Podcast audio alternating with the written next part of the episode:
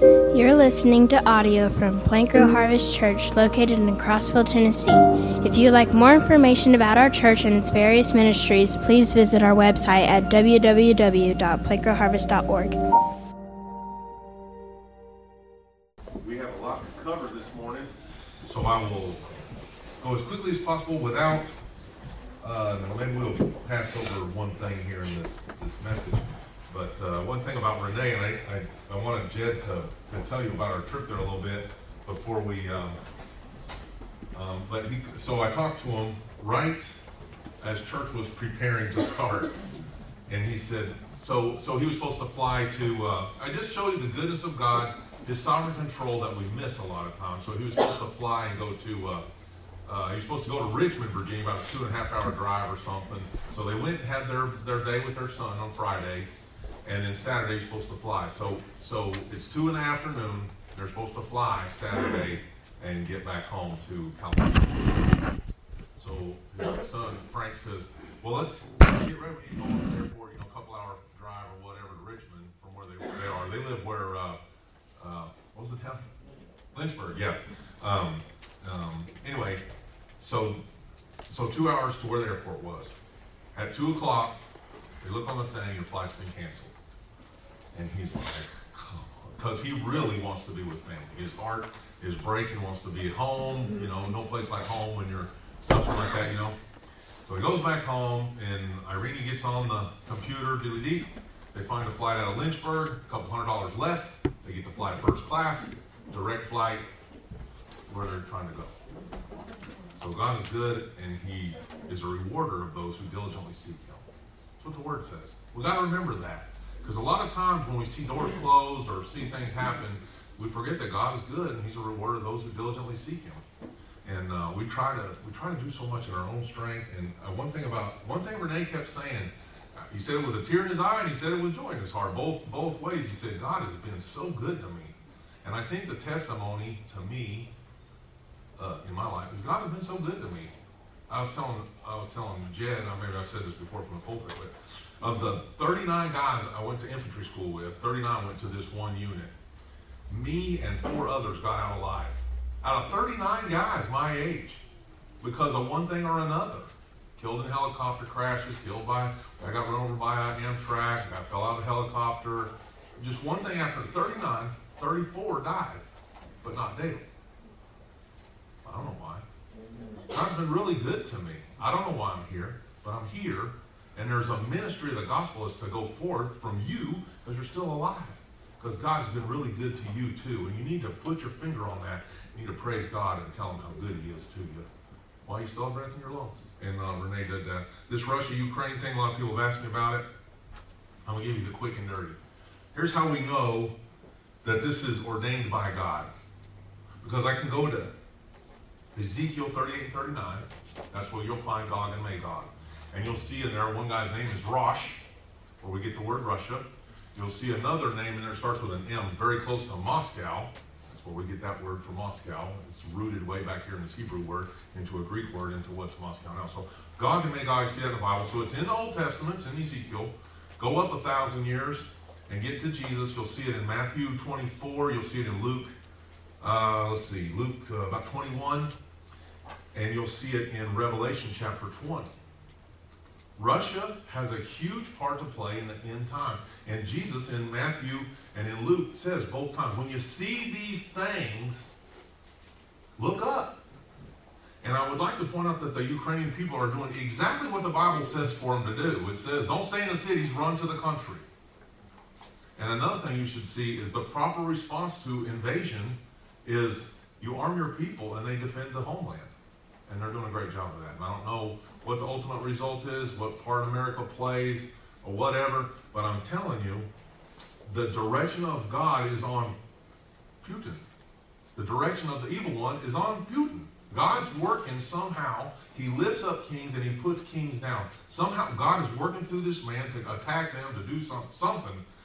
Is being orchestrated by God, by the evil one, both and the sovereign control of God over the whole thing. Never fear. Never fear. Here in the United States of America, with our problems and our issues and corruption and all of that, God is working in people. Azerbaijan, 40 people to 10,000. We get despairing that we're not seeing people brought to Christ, we're not seeing people saved. We're 40 to 10,000. In how many years? 20 years? 30 years? That's a lot of people. The kingdom of God works. It continues to work. Whether you're doing your part or not, God's going to make his way. It's going to happen. Pastor Leah's been here for a couple weeks. This is why I know that every one of you has an individual ministry to tell others the gospel of Jesus Christ. Since he's been here, he's led at least five to seven people to Christ. And he started a Bible study with them. He's been here two weeks. You live here. You, Dale, and the rest of you live here. What are you doing? Tell them the gospel. There's lost people all around. They're good people. One of them was Marlene's sister. She's a good lady. Hard-hearted, man. Good lady. Elvira. And he sat down and he went over the gospel with her. And She got harder and harder. And then she realized that she was a sinner. And she was lost and separated from God. And she broke. Because he took the time to sit down with her and give her the gospel over and over until it sticks. 40 people to 10,000. There's success in the witness of believers to unbelievers. There's success in that. God's sovereign hand is on, He's on you. If you are a believer in Christ, you've been called, the, the hacer discípulos, you've been called to make disciples.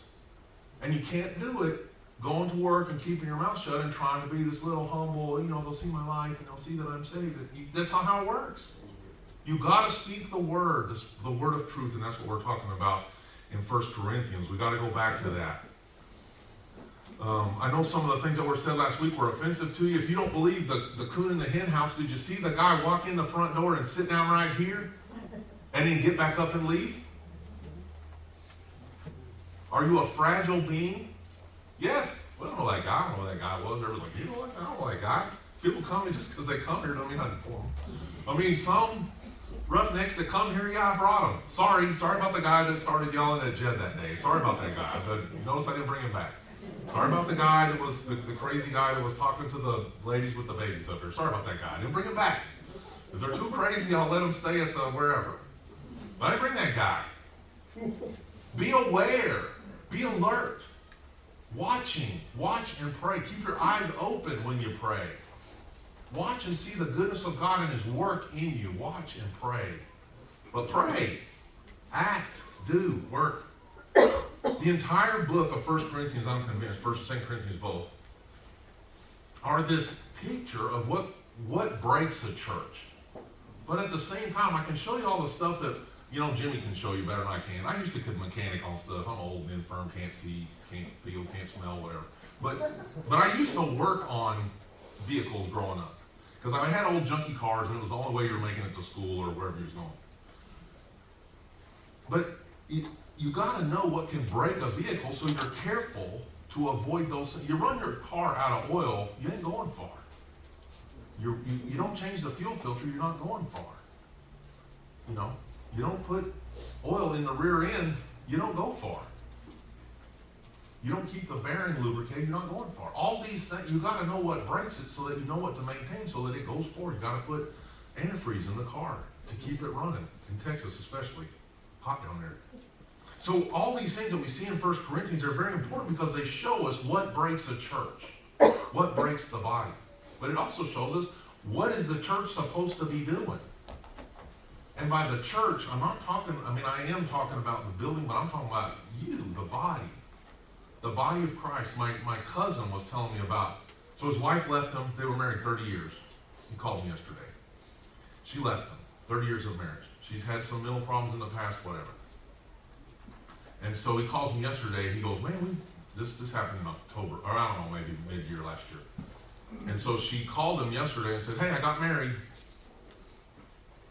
I mean, what do you tell that person? But what I'm telling you is there's brokenness all around us. But that's outside of the body. This is the body of Christ right here. And he said, I've never seen, Renee told us the same thing. I've never seen, I've never understood what it meant to be a part of the body of Christ and the encouragement that comes from people that come to you when you're crippled, lame, and crazy. right? You come in with this brokenness, and then the people come to you and they encourage you. We saw that in Second Corinthians right there at the beginning. You go through these things, and I provide comfort to you because I went through these things and I know what it's like to go through it. Therefore, I can comfort you when you go through the same things. My cousin Lane could have never talked to someone about the pain and the trials of divorce and infidelity and things like that. He could have never talked to him. He could have talked to him. He might have known about it, but he didn't know it. But he knows it now. And he's got a witness that's different now. Renee can't talk to somebody about death. Elias can't. I mean, I have. And I'm telling you, I've felt completely helpless with a lot of people that are walking through this death thing. It's not just you and the people you know, or, or you know, uh, uh, Loretta and, and, the things that have happened around her, or Jenny Dalton, the things that are happening around her, or Renee and the things that are happening around him, or Elias and his wife passed. I can watch it from the side, but by God's grace, I haven't had to experience it yet. But I'm telling you, want to know what it's like to walk through death? Talk to Elias. He'll tell you all about it. He's got a different word now than he had before his wife passed away. He's just got a different view on it. But he can provide, I've seen him do it. I've seen him provide consolation to Renee, to Bob Coy, and to others. I've seen him provide a different consolation now than he did before his wife passed away. He didn't know before, but he knows now. And I pray to God that you don't have to lose a spouse or a child or a close whatever before you can come to this understanding. You can listen to what this person said. They already walked through it. So they have the consolation that they can give to you that you can pass on to someone else when they go through it. It's hard to stand there and watch a grown man cry over his wife or a grown woman either cry over their spouse and you're completely helpless. What do you say? But it says right there in 2 Corinthians, provide them the consolation that I provided to you. Bring them back to the Word. Pray for them. Love them. You know, anoint them with oil. Elias was telling, this is kind of funny, but he went to some guy's house that was, was dying and there was no hope, you know. And that guy had gone and got a bottle of olive oil. And uh, Elias was going to, like, just do like we do, you know, put it on. He's like, no, man, please. I just, the whole bottle, the guy was like wiping it off his face. And he's like, man, if you're going to anoint me, throw it to me, man. I mean, it says anoint me. You know, I don't want to be sprinkled, I want to be immersed. And poured the whole bottle on the guy. He said it was a mess. But the guy's like, oh man, thank God for anointing me. But you can't you can't know until you went through it. So with this First Corinthians thing, this warning that he gives the churches, all the potential issues that could cause disruption in the body, all the things that flare up in the church, they all originate with you. Or a couple, it can originate in a couple, you know, marriage problems and things like that. But they all originate. All problems in the fellowship originate with you and me. The old sin nature. The natural part of man that's a selfish, egotistical, arrogant, prideful, filthy, wretched sinner. That's where the problem comes in the fellowship. We have to be very careful then how we handle one another, another wretched, filthy, awful, disgusting sinner, within the fellowship. You're as filthy and wretched as they are. So be careful with the finger pointing in the words like we've seen in our I Want to Be a Church Member book, that illness of a single person can cause an illness in the body as a whole. The health of a single person, the victory of a single person, can cause rejoicing in the body as a whole. And it just shows you how connected we are. And I don't think we're able to see that connection until something really bad happens and then all those people came around. You know, the I had to drop a tree on myself back in the day. And uh, Pete Tracy were the first people. They just showed up at the house.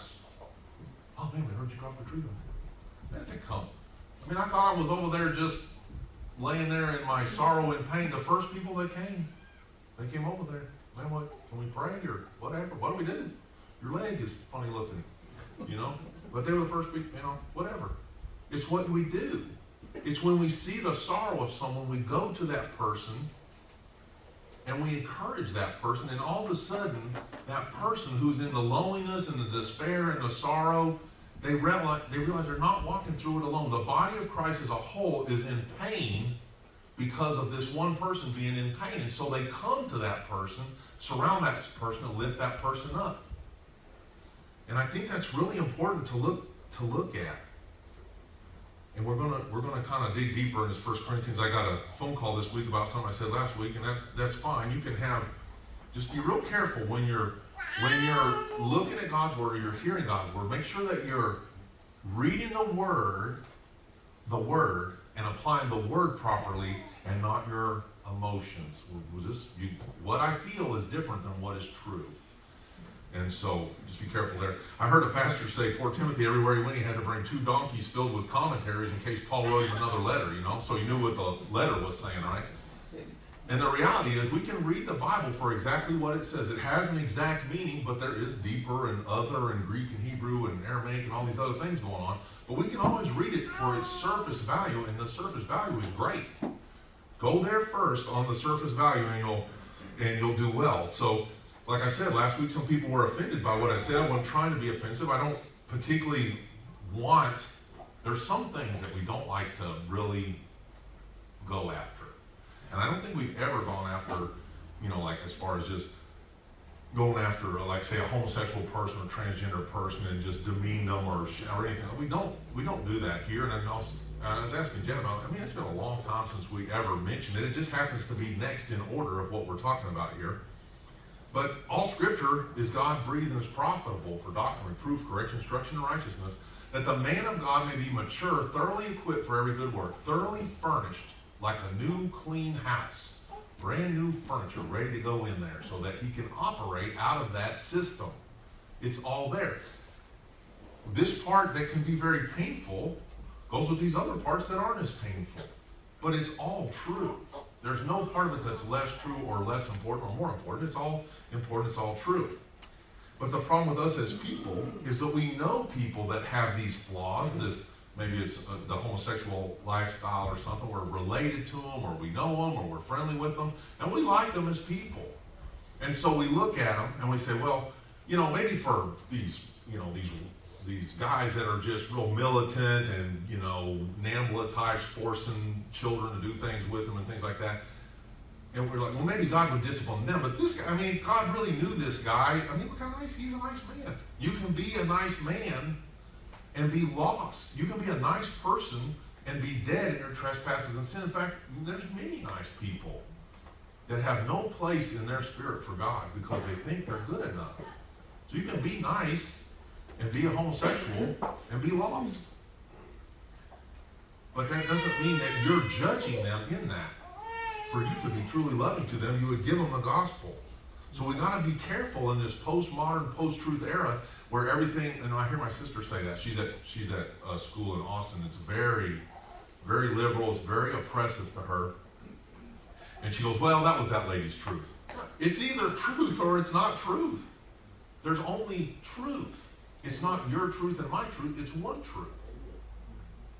Your word is truth. It's what the Bible says. Jesus says, I am the truth. I'm the way, the truth, and the life, and no man gets access to the Father except through the truth and the way and the life that is Christ. Amen. I'm it. And it's hard for us to put our minds because our culture tells us something completely different. Jed put his catechism thing up there. The, the world is telling you that that these this homosexual agenda or transgender thing or whatever, that, that it has equal validity with what the Bible says is one man and one woman in marriage. Always. Because it produces offspring that can be led to the Father. That's God's design. It was his design from Genesis 1, 2, 3. That a man would leave his father and mother, that he would cling to his wife, and the two would become one flesh. They would take dominion. The wife would, would uh, honor the husband. The husband would care for the wife. So in this postmodern, post-truth era, and this truth is whatever, it's caused a weakness in the body of Christ because we're influenced by things outside the fellowship. Because we look at those things, and we. And so I watch why I drew these pictures up here. I'm gonna go over these pictures real quick. But we'll, you'll see these pictures, young people. You're gonna see these pictures in school, college, somewhere. You're gonna see these or hear something like this. So let me go over these real quick for you. And I happen to see the the two guys here looking at the ground. I know looks like the, you know, some five-year-old drew those, but this is what we got for today. All right, so we got two guys looking at this, this number right here, right? So this guy sees the number, what does he see? This guy sees the number, what does he see?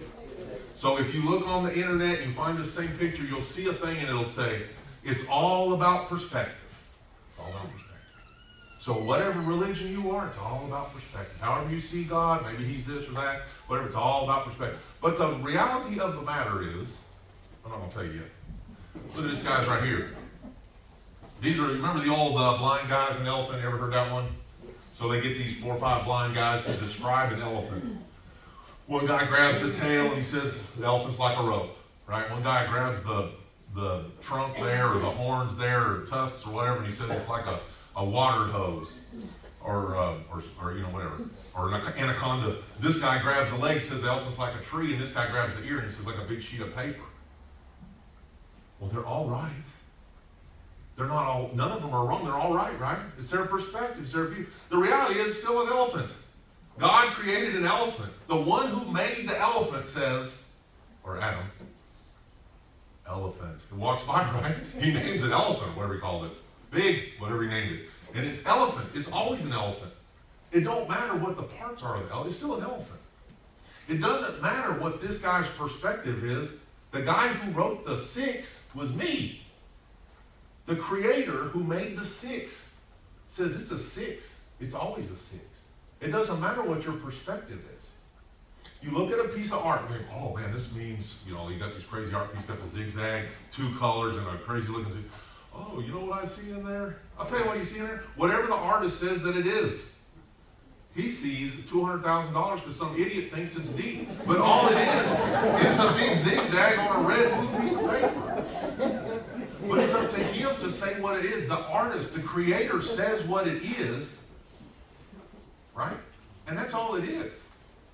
Dale drew a six right there. It's not about perspective, it's a six. And it's always a six. The problem is, is this guy walked up on the wrong side. He's got the wrong view. The problem is these guys are blind. But anyone who can see can see that it's an elephant. And it's not a rope or a hose or a piece of paper. And the piece of art you can have all the opinions you want, but the only person that opinion matters is the artist. And he says it's a picture of whatever.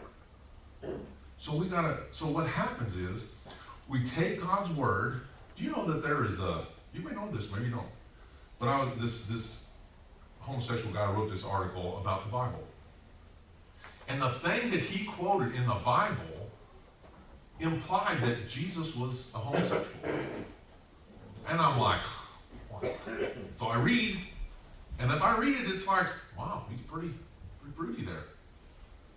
But it was some translation that they had made. They had taken God's word and they had twisted it to make it say what they wanted it to say. If I read God's word clearly and plainly, I will see that he was a master teacher and he had following men just like a, just like Alma over here, and he has students. He's a teacher, and he teaches students. And that's what he was.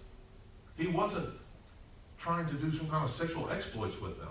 He was trying to demonstrate what the kingdom of God is to them. And it doesn't matter if I try to look at it from the six and nine perspective. What Jesus said is exactly what he means. When he tells you about the coming of Gog and Magog and Rosh and whatever the other name was, he's talking about because he saw it. He's eternal. He's bigger than, than time. He knows it's coming. He knows exactly what it looks like. He knows every soldier that's going to die in that on both sides. Every decision. He already knows. It's all, it's done. He knows. So how can I look at his word and try to manipulate that and try to make it apply to me from the direction, oh, that's a selfish, um, I don't know what's the word, it's arrogance. How dare we how dare we try to place our intent? We've always tried to do that. It's because of pride. We try to question the reality of God or what He really said, but, but we got the book. The book, this book, parts of it, 4,000 plus years old, and it's the same. I mean, you can go back to older models and bring them up against some of these newer translations that are somewhat weaker, and you'll find it's the same. We got we got the scrolls from way back. There's Jewish guys that have been commentating on the first five books of the Bible for right at 4,000 years.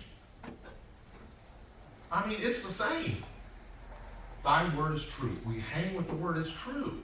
It doesn't change. His word does not change. God does not change. You know, neither does man. It'd be a lot easier to accept um, the one true God and Father than to just look at the six and the nine thing and do little, you know, philosophical circles in your mind about which is the which is the right number. Just accept that what he says is true. Be a Berean. Search the scriptures diligently and see if it's true.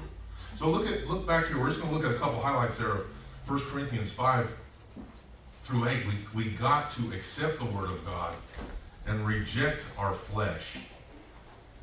And, and if I could come back to this one scripture here that was in 6, verse 11, and such were some of you, but you were washed and you were sanctified, you are justified in the name of the Lord Jesus in the Spirit of our God. Ye is an interesting uh, word. So if you, in a lot of translations, probably says you in yours if you're not a, uh, of a uh, of a King James model there. But so you got ye and thee. So when you see thee, it's one, and if you see ye, it's more than one. So such were some of all y'all you all, Yuns, as we say here in the great area of Cumberland County, Yunses. Such were some of Yuns. But you all were washed, and you all sanctify, and you all justified in the name of the Lord Jesus. So the problem that uh, one, one person had is like, well, how do we know what the point is that we, we quit loving a person that comes into our fellowship that has these spiritual issues, you know? a homosexual, transgender person. How do we know what the point is? Where we allow them to stay or we make them go? How do we know what the point is? Well, our, the Word tells us. Jesus told us very clearly. He said, go to the person, one on one. Tell them what the deal is. If they fail to acknowledge that, go to them with another. Two people, two to three, elders of the church, and talk to them about it again. If they fail to grab that and to change, then bring them before the church Jesus, this is Jesus' model. And then we see it again in 2 Corinthians. And I don't want to go back over that. We talked about that on, and I got all those notes if you want those from 2 Corinthians. But men, we, we are going to have pity on these people. I know why we have pity on them, because such were some of you. Because you had the same problems. We don't want to think about, I don't want to dwell on my past. I sure don't. But, but some, such were some of you. Such were some of me. I was these things. It was all these things covetous, extortioner, fornicator, idolater, and uh, a railer, a drunkard, an extortioner, if I didn't cover that one yet. He says, I don't have, this is uh, 1 Corinthians 5 For what am I to do with, to judge them that are without? If they're outside the fellowship, it doesn't matter. I can go and witness to them. I can go have dinner with them. But they can't be in the fellowship. And this was the problem they had. Well, how, how are they going to hear the gospel? You're going to take the gospel to them outside the fellowship. And then they're going to find Christ. They're going to see that they're fallen and lost. If they come into the fellowship and we have the opportunity to witness to them and they repent, man, so much the better. If you rescue one from the edge of death. But if they're out, you meet them outside the fellowship and you give them the gospel. Now they come into the fellowship. They don't know. This is just a church with a funny name. Somebody asked me about the other day. I was wearing my sweater. What does that mean? It's like, man, we don't even. No, we know. Plain hard, yeah. But I'm saying it, it, it, draws their attention, right? What does that mean? As soon as I start talking about the lady turned off cold, see, it's like, oh, it's a church, I think, whatever. Carry on. Just take your coffee and beat it. Um, but it says, because we were in those things in the past, but now we've been born again. So we take our born againness and we take it outside the fellowship and we go witness to the lost. And when they accept Christ, we have to explain to them what it is that's sin. And we have to say, you can't live this life any longer. This is the thing about walking with Christ. You can't live this life any longer. And I remind you again about the lady in Peru. Jed reminded me this morning. Who, when I told her, you can, I said, what do you do for a living? And she said, well, I sell girls to these minors and whatever. I sell these underage girls to these people up and down the river. I said, you can't do that anymore. That's not what a Christian does. A Christian would protect those girls. She goes, I don't want to be a Christian. Okay. You can't be a part of our fellowship. And I pushed her out. No, you, can, you can't. You can't. You can't allow that person into the fellowship. Why? Because her thinking will influence the lambs in the fellowship. It doesn't work the other way. It never does. Bad character corrupts good morals. If I hang around with hooligans, I become a hooligan. It's always worked that way. That's why every parent on earth is like, why are you hanging with that person? I know that guy. I know his parents. Renetta hung out with a little girl in school, and because her grandfather and some others were a bunch of renegades, her mother told Renetta, that told his son, little boy, it was a boy, right? Yeah. The boy, he's like, you, you can't, Renette, oh, you can't hang out with her. They're a bunch of hooligans, you know, you know, horse thief and moonshine and rednecks. You know, you can't hang out with her. Why? Because she was trying to protect the character of her kid, the boy or whatever it was. People want to hang out with Renetta now. She's she's put aside her hooligan ways. Now she's a good girl. But it says in verse 13 there, it says in 1 Corinthians 5 and verse 13, but them that are without, God judgeth. Therefore, put away from among yourselves that wicked person. He's outside. He, re, he chooses not to accept Christ, chooses not to walk in the way of the holy, in the way of the righteous, the way of the pure, and the pure of heart, and all those things. He chooses not to walk that way. That's on the Lord. He'll take it from there. But the one that's inside the fellowship, that insists in living a double life, that one must be put away from yourselves. It's hard. That's it's hard. This is really hard. I, I dread. I've told you. I dread the day that we have to do some sort of church discipline. You want to talk about division, and that, that's the key word. That this the person asked me like, why would you choose one sin over another? Because I got sin in my life. I said, oh really? You can't come back to our church. No, I didn't. I, there's these different sins that have more divisive properties than others. That's what you're looking for. If the sin of the person inside the fellowship is causing division, they got to go. We, we all got sin. We all got stuff that trips us up and hangs us up and causes us to worry and regrets and all things. We all have those things. But does the thing that I have, am I trying to enforce my sinfulness on you and if so, am I putting you or your kids or other weaker minded members of the body of Christ, am I putting them in danger of moving away from the Father? We want people that come into the fellowship to draw people to the Father, draw people to one another, draw people to the body of Christ, and not away from. So all these things, if you look at it, all these things are the things that are. You ever been around a drunk? Like a really drunk person? Anybody? Nobody. I'm the only guy. I wasn't in the Marine Corps for a long time. But uh, so he's yelling and he's falling on people and his breath is bad. He stays. He's probably vomiting on himself, right? That's he's divisive, right? You're like, dude, go sit in the car, go sit on the curb. I'll be by in a while to give you a ride home, right? You don't. You're not like, hey, this guy is hammered. Let's go hang out with this guy. You're like, man, this guy is hammered. Get away, right? Because it causes division. Or a, a reviler a negative person constantly shooting you in the leg, you, do you want to be around that person or you want that person to go away? Or an extortioner. Every time I get around you, you're taking me down financially. You're holding stuff over my head. Well, I remember. I mean, there's a reason I don't go back to Needville, Texas, because there's there's you talk about extortion. Man, I'll be broke. so I'll never run for office. Know that, because when all that jazz comes out, I will never get elected. I mean, the people holding that over your head and keeping you from living freely and being free in your spirit. It says, what do I have to do with those people? I, am not even judging those people if they're outside the fellowship. If there's a reviler, he's outside the fellowship, I don't have to worry about that guy. God's going to take care of him. He, God's going to work on him. It's the ones that are inside the fellowship.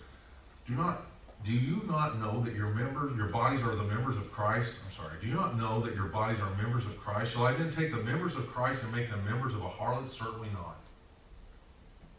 You can't, you can't do that. We can't have that touching members. If you remember the, the priesthood, and there's a scripture, it just came to mind right there, but I'm to slaughter it right here for you. But anyway, the priest has on the robes. And essentially, it talks about him going and passing these people that are in their sins. And at the end of the day, he has to get the robe off and wash the robe. In the picture of the of the, the word picture there is the robe does not impute righteousness. In fact, you have your white robe on because you're all clean and spiritual and whatever. Came to church on Sunday, you got your gold star and whatever. But the world touching you all the time is putting filth on you. Not you're not imputing righteousness to them. They're putting wickedness on you. And so that's why you have to have this constant be being filled with the Holy Spirit, this constant, if you confess your sins, He's faithful and just to forgive us and so on.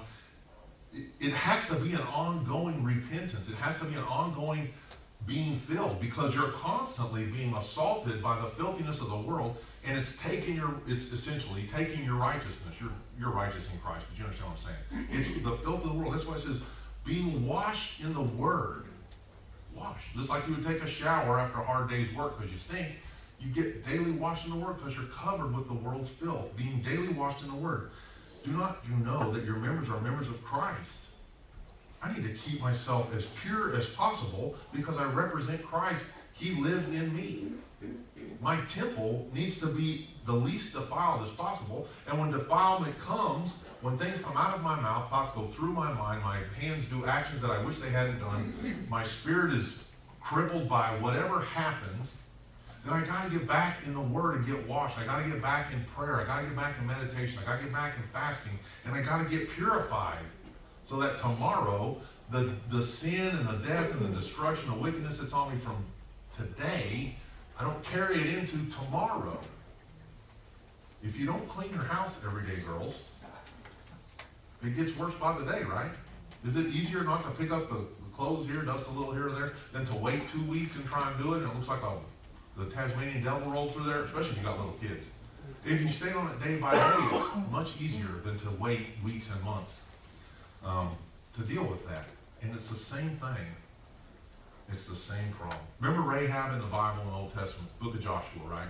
They're going to go attack Jericho. And they come and her name, what's her name? Anybody remember her name? Rahab the what? Harlot. Rahab the harlot. Man, that's what you want your kid to be named, right? Rahab the harlot. Rahab the prostitute. How's that hang on you every day? Oh, that's old Rahab the prostitute there. Rahab the harlot. Good see, hon. So anyway, she's got she's got her place in there. She rescues the Israelites, right? And so in turn, they rescue her, right? And they take her with them. Is Rahab the prostitute allowed to remain Rahab the prostitute amongst the people of Israel? No. Though they cared for her, though she rescued them and they rescued her in return. Now she's in the body of Israel, of Christ, okay? You got to change, baby. Those days are over. Prostitute day is over. You're going to be one of us because it says in our fellowship that if you're in prostitution, you're going to be taken outside the camp and stoned. Mm-hmm. So we love you and we care about you and we're grateful for it. But if you continue down that road, this is the ultimate result is this stoning, right? And so what happens? She repents and she becomes as the rest of the body. And that's the picture. That's the picture for us in the New Testament. The person is in sin. They come into the fellowship. You talk to them about their sin. They repent. Man, come on. If they refuse to repent, then they have to be outside the fellowship. We can still make contact with them in the world as a lost person and encourage them in faith and in the gospel. We can still help them financially and they're in a bad spot. We can still do all those things if they're a widow or orphan or whatever. We can still do all those things, but they cannot be in the body because they will influence the body in the way that they think rather than in the way God's Word tells us to think. It's a hard thing to say. Churches have weakened themselves by making whole ministries to these people, allowing them inside the fellowship, allowing them influence in ministry and so on. And before long, they're pastors and teachers, and they're teaching a false doctrine. Um, go to the book of Jude. It's a short book. Second John and Jude. We'll read Jude. Right before Revelation. So Jude, you know, Peter, Peter tells us that the heretics are coming, that the apostates are coming, that they're going to influence whatever. And in Jude, they're there. And uh, uh, Second John, they've arrived. They're there. Jude, the servant of Jesus Christ, verse 2 Mercy unto you and peace and love be multiplied. Beloved, when I gave all diligence to write to you of the common salvation, it was needful for me to write unto you and exhort you, and encourage you loudly, that ye should earnestly contend for the faith which was once delivered unto the saints amongst the body inside. Fight for it. Hang on to it. For there are certain men crept in unaware, sneaky devils, who were before of old ordained to this condemnation, ungodly men, turning the grace of our God into lasciviousness and denying the only Lord God and our Lord Jesus Christ. What's lasciviousness? Sexual immorality. These men came from outside the fellowship and they tried to introduce sexual immorality and worldly living into the fellowship in order that they felt more comfortable within the fellowship. I will therefore put you in remembrance, though ye once knew this, how that the Lord, having saved the people out of the land of Egypt, afterward destroyed them that believeth not. Who did he who did the Lord destroy? He destroyed those of the Israelite nation who refused to follow him wholly with all that they were. He destroyed them. They can't be of him. Baal worshippers have no part in the kingdom of heaven. You see those people, and I believe that some of those that came out of Egypt are in the kingdom of heaven, yes. But I'm telling you that those that insisted on worshiping Baal until the end, even though God just, you know, cared for them in the wilderness and, and eventually killed them in the wilderness, if they chose Baal over the Most High God, though they were amongst other people of God, God put them into the fiery pit for eternity. It can't be. You can't have oil and water and it not separate. Even as Sodom and Gomorrah, oh, sorry, I'm going to skip on down there. Even Sodom and Gomorrah, given over to fornication with strange flesh. Verse 8, likewise also these filthy dreamers defile the flesh, despise dominion, and speak evil of dignities. Yet Michael the archangel contend, contending, verse 12. Oh, we'll start 11. Woe unto them, for they have gone in the way of Cain, and they ran greedily after the error of Balaam for reward. There's your extortioners and your greedy revilers. And perished in the gainsaying of Korah. That's the guy that tried to pull a fast move and, and divide the Israelites, and, and the ground opened up and swallowed him up in front of Moses. These are spots in your love feasts and your feasts of charity when they feast with you, feeding themselves without fear. Clouds they are, without water, carried about of winds, trees whose fruit withered, and without fruit, twice dead, plucked up by the roots. Twice dead, spiritually and physically dead. Their game is for themselves. They come here with the intent, whether you believe it or not, they come here, if you're without Christ, you are a goat among sheep, and your goal is to satisfy the spiritual thing that you need amongst God's people and rather than bow the knee to Christ, you will you will try to pursue your own desires and your own wants and your own lusts rather than bow the knee to Christ. Gotta be careful with that guy. Raging waves of the sea, foaming out their own shame, wandering stars, to whom is reserved the blackness of darkness forever. Enoch, ungodly committed deeds, hard speeches, ungodly sinners. These are murmurers, verse 16, complainers, walking after their own lust, and their mouth speaketh great swelling words, having men's persons in admiration because of advantage. They wanted to see this guy or that guy. He had more charisma. I know there's more charismatic people than me or Jed or whoever. And so the guy comes in, he's got a lot of pizzazz and he's a good speaker and he's a real handsome fella and, and whatever. And you're like, man, I can see myself following this guy. Be careful. Make sure he's speaking the word. Make sure he's telling the truth. Beloved, remember, remember ye the words which were spoken before of the apostles of our Lord Jesus Christ, how that they told you there would be mockers in the last time. They should walk after their own ungodly lusts. These would be who separate themselves, sensual, having not the Spirit. But ye, beloved, building up yourselves in the most holy faith, praying in the Holy Ghost, keep yourselves in the love of God, looking for the mercy of our Lord Jesus Christ unto eternal life. And of some have compassion, making a difference, and others save with fear, pulling them out of the fire, hating even the garment spotted by the flesh. Look here, two things.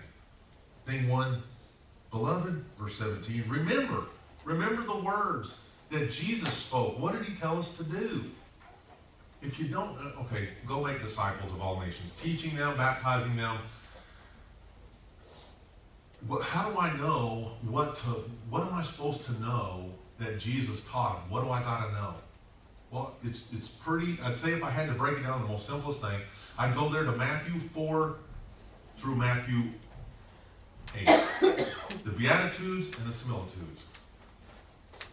That's kind of the primary new Christian walk for anyone, right?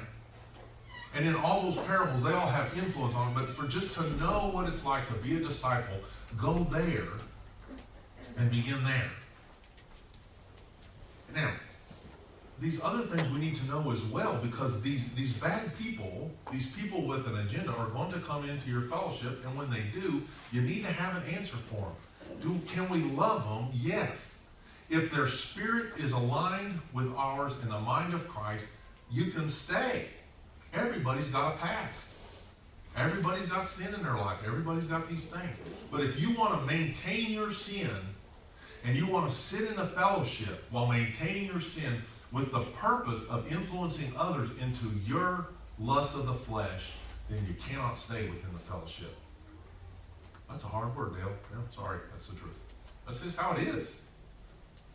All of 1 Corinthians, I want to really go next week into the part about communion there in 1 Corinthians, but but all of that from chapter 5 all the way to mid 10 there is all about the misuse of things within the body of Christ.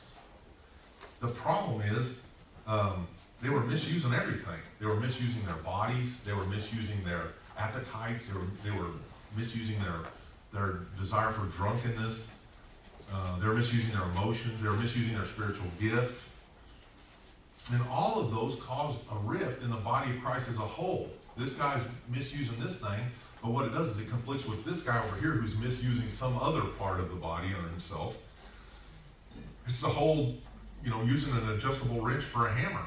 And eventually it's not good for either. It's not good for a hammer to start with, and then once you beat the end off it, you can't adjust the adjustable wrench part anymore. Use your gift as you've been called amongst the body. The first scripture I wrote down, I forgot to read to you, it says, But as God has distributed to each one, the Lord has called each one, so let him walk. And so I ordain in all the churches, 1 Corinthians 7 17. Use your gift as you've been called within the body, but make sure you're using it within the mind of Christ with the love for the brethren. This new commandment I give unto thee love one another. But we're not, listen, and this is the hard part. In 2 John and in Jude, I'm going to read you 2 John. It's really super duper short.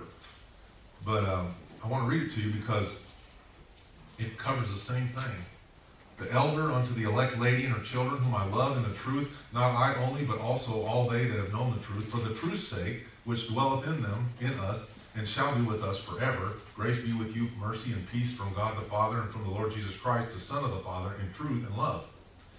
I rejoice greatly that I found of my children, of thy children, walking in truth, as we have received a commandment from the Father. Now I beseech thee, lady, not as though I wrote a new commandment unto thee, but that which we had from the beginning, that we love one another. And this is love, that we walk after his commandments. Well, that's love. I thought we could just love whoever, no matter how that. No, it says we got to walk after his commandments. This is the commandment. That as ye have heard from the beginning, you should walk in it. Where's the beginning? The beginning is back there in Exodus, Genesis. For many deceivers are entered into the world who confess not that Jesus Christ is come in the flesh. This is a deceiver and an antichrist. Look to yourselves that we lose not these things which we have wrought, but that we receive a full reward. Whosoever transgresseth and abideth not in the doctrine of Christ hath not God.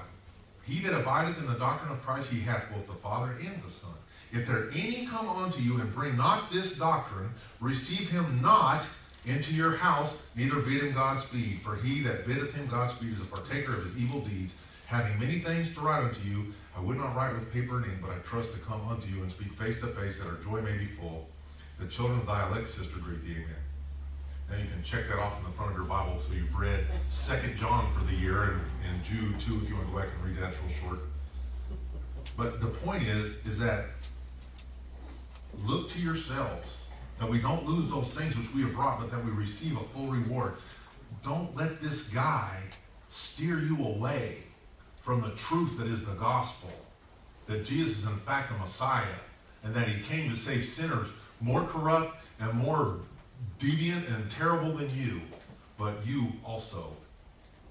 Do not let someone come in and tell you that God is love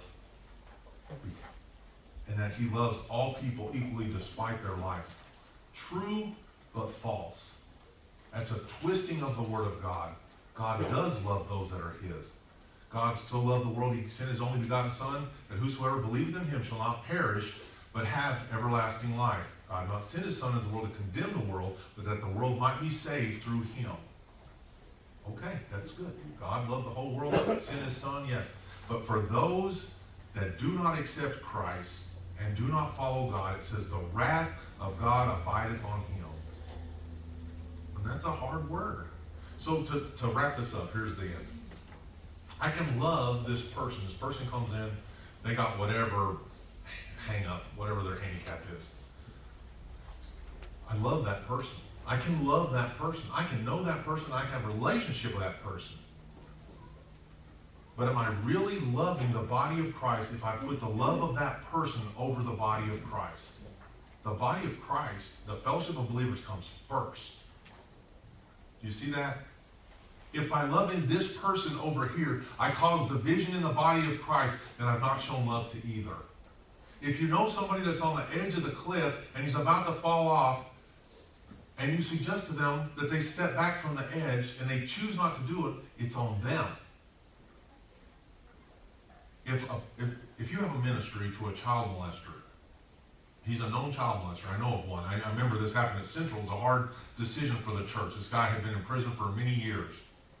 And what he wanted was, he had been caught. He was a pastor of a church, him and his brother, both down Chattanooga Way. Tormented countless children. He had over 40 counts against him, but it was a long going, it was a terrible deal. So he gets to write to people in church. People in church get to know him at Central. They had the prison ministry. Oh man, this guy's a deep guy, devout, blah, blah, blah. Man, what a guy. He's the man. Man, he's, well, it's looking like he's going to get out. I'm not sure if he ever got out or not, really. But he's wanting to get out. And he writes a letter to the church and asks if he can become a church member at Central Baptist. And it was a real challenge for the church because you want to care for the guy. The guy says he's a believer, but he's also a notorious child molester. Should we let the guy into the fellowship week by week to have an influence over our children? Yes or no? No. Why not? Why? We love him. Yeah, love him. Six feet apart, man. Six feet apart. Put a mask on. I mean, I can love you, but I can't have you influence the children of my fellowship. And I know it's an extreme case, but there's a there's a place for loving someone, but there's a greater place for the protection of the body. And what Paul's telling them there in Corinthians is like, I'm judging you from a distance. I'm watching it from here, and I'm not happy. How you're treating this guy who's covered with sin in your fellowship, and you're telling him it's okay. You tell that guy, get out of there. Because what he's going to do is he's going to influence you other guys, and you're going to see it next week in the in the love feast that was Passover, he's influencing the rest of the church. He can't stay. He's got to go. Throw him outside and let Satan test him for a while, and maybe he'll repent and come back in a humble state, and you can serve with that guy. But unless he repents, he can have no part of the kingdom of God. That's a hard word. And I'm sorry if, if that's too hard for you, but it doesn't make it less true. You believe maybe that to exclude someone from the fellowship just because they have ob- obvious sin in their life is unloving, but it's not. Go to them with the gospel. Give them the gospel. And tell them that they're dead in their trespasses and sin. If you can't be truthful and honest now, when? When? You're going to wait till Russia's invading us from Canada? Oh man, I had some friends. I'm telling you, this is a military story. You guys can care or not. I won't tell you anyway. So this guy, he said this morning, he never heard the name of Christ, and he asked me one time. I've told this before, but for you that haven't heard it, uh, I said Jesus Christ. I was so corrupt in my own spirit, I could barely tell him. I said Jesus, Mary, Joseph, baby Jesus. He'd never heard. He was a white guy, and I just assumed he had heard the gospel because he's a white guy. He spoke good English, but he was from uh, the Netherlands, a godless place, and he grew up in Saudi Arabia. And so, in trying to tell him that, I. Uh, I uh, realized that he was lost and that I did not have the answers to the very words of life because I was so corrupt in my own way of living. And so I told myself that I'm going to have an answer the next time I see this guy. Well, it doesn't work out. And we end up in the Persian Gulf and stuff's happening. Supposed to go on a raid. And I think, I better go tell that guy because I get smoked over here. So I go to him again and try to present the gospel to him. Name's David. And Strong met him one time. Um, and I'm like, listen, man, I got to tell you, I know you've seen me live this completely corrupt life. But God has not called me to live a life like this, and I'm really sorry that I lived this in front of you. But I know that if you die without Christ, that you're going to go to hell. And I burst into tears. And he comes over there and starts kind of consoling me. I'm like, get off me. You're the one that's going to die and go to hell. If I die, I go to heaven. But if you die, you go to hell. And you got to know. He's like, hey, it's to be cool. You're to be fine. I'm like, shut up. But I had so corrupted my testimony by my life, he couldn't see on me that there was another way that could lead to life. But was, I was waiting until the last moment. Because I thought there was still, you know, well, I better tell him now, you know, in case one or the other of us gets smoked, at least we'll both be covered, you know. But I should have told him, I should have repented in the amtrac two years ago. I should have attended church. I should have followed the word. I should have been reading the word. I should have been studying. I should have been begging God to have mercy on me, a sinner. I should have been asking for his working in my spirit, and directing in my life. And instead, I waited till the last second. And um, he's still alive. They, like I said, we went visiting one time. And he still has chosen, as far as I know, not to follow Christ. But he married a Baptist lady who's like a, a church speaker. So, I mean, if he's not hearing it, shame on her. But to love the goat above the sheep is unforgivable. The shepherd cares for his sheep, and, and, and you're the sheep, and I don't care for the sheep. And I pray that on that day that we have to deal with some kind of church discipline thing, if it has to do with sexual immorality or something like that, I pray that maybe from this message or from you, study to show thyself approved unto God. You do it yourself and see if I'm telling you the truth. Be a Berean and study the word and see if what I'm telling you is true. But in that day, I pray that as the body of Christ, you'll come together and defend yourselves from corruption that would come from without and seek to destroy the fellowship. A large ship could take a lot of little small holes. Eventually it'll sink. But a little ship, a little boat the size of Plain Grove Harvest can't take a whole lot of division and live. And so in that, we need to be very careful as we take God's word and study it and, and dwell on it and see what is the truth. And if it's the truth, may we apply it to our lives. I want to pray this blessing over our fellowship. It says, Now to him who is able to keep you from falling and to present you faultless before the presence of his glory with exceeding joy, to the only wise God our Savior be power and majesty, glory, dominion, and honor, both now and forever. Amen this morning, like, I wanted to, so crazy to have a message that's somewhat on the negative side. And I pray two things. First thing is, if you're here today, you're on the fence. You think you're a good enough person, you've done enough good to outweigh your bad. I'm telling you, you haven't. Jesus said if you've committed so much as one apostrophe mark of breaking of the law, which all of us have, We've taken God's name in vain. We've committed adultery with our eyes and our spirit. We've committed murder in our hearts by our thoughts and our actions, our thoughts and our and our desires. We've talked back to our parents. We've blasphemed the name of God.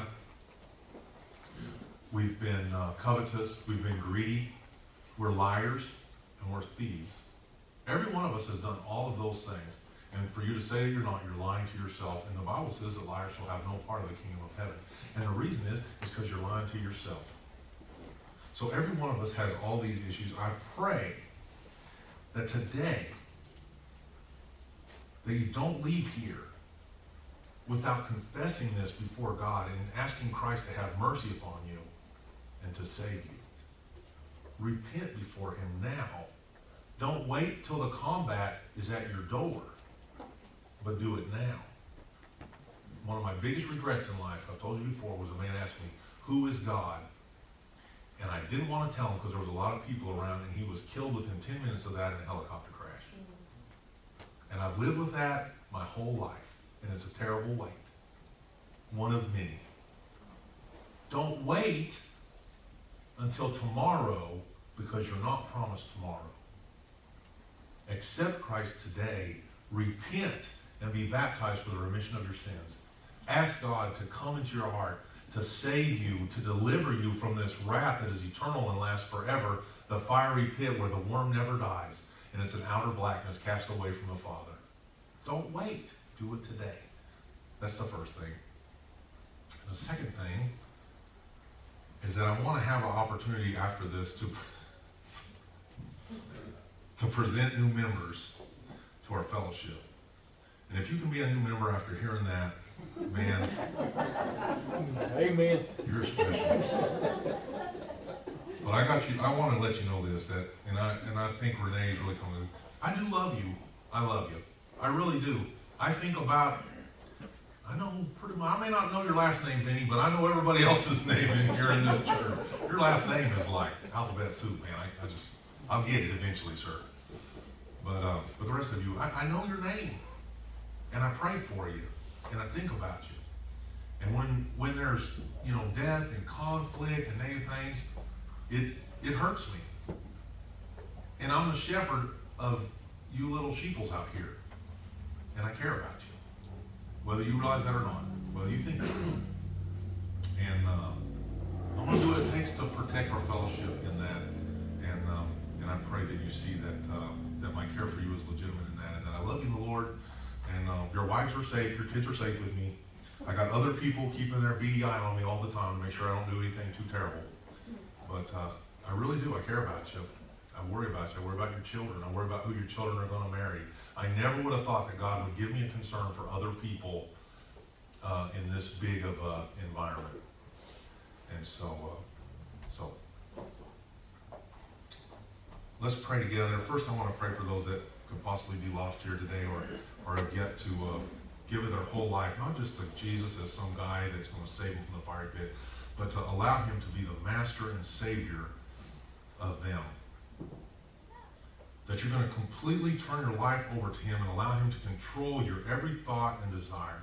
That you're no longer going to put any other thing above him. You're going to look at his word from his perspective and not from your own. Father, in the name of Jesus, we come before you right now, Lord. I want to I want to wait a moment. And I ask that your Holy Spirit convict hearts right now. For those that are here that have yet to repent, Lord, have mercy. Have mercy. Give them another day. Give them some more time. Help them to think clearly, Lord, and not be a double-minded man, but a single-minded man, a person with the, the mind of Christ. Lord, have mercy in that. Lord, I pray for hearts to be open this morning and for hearts to be repentant, Lord.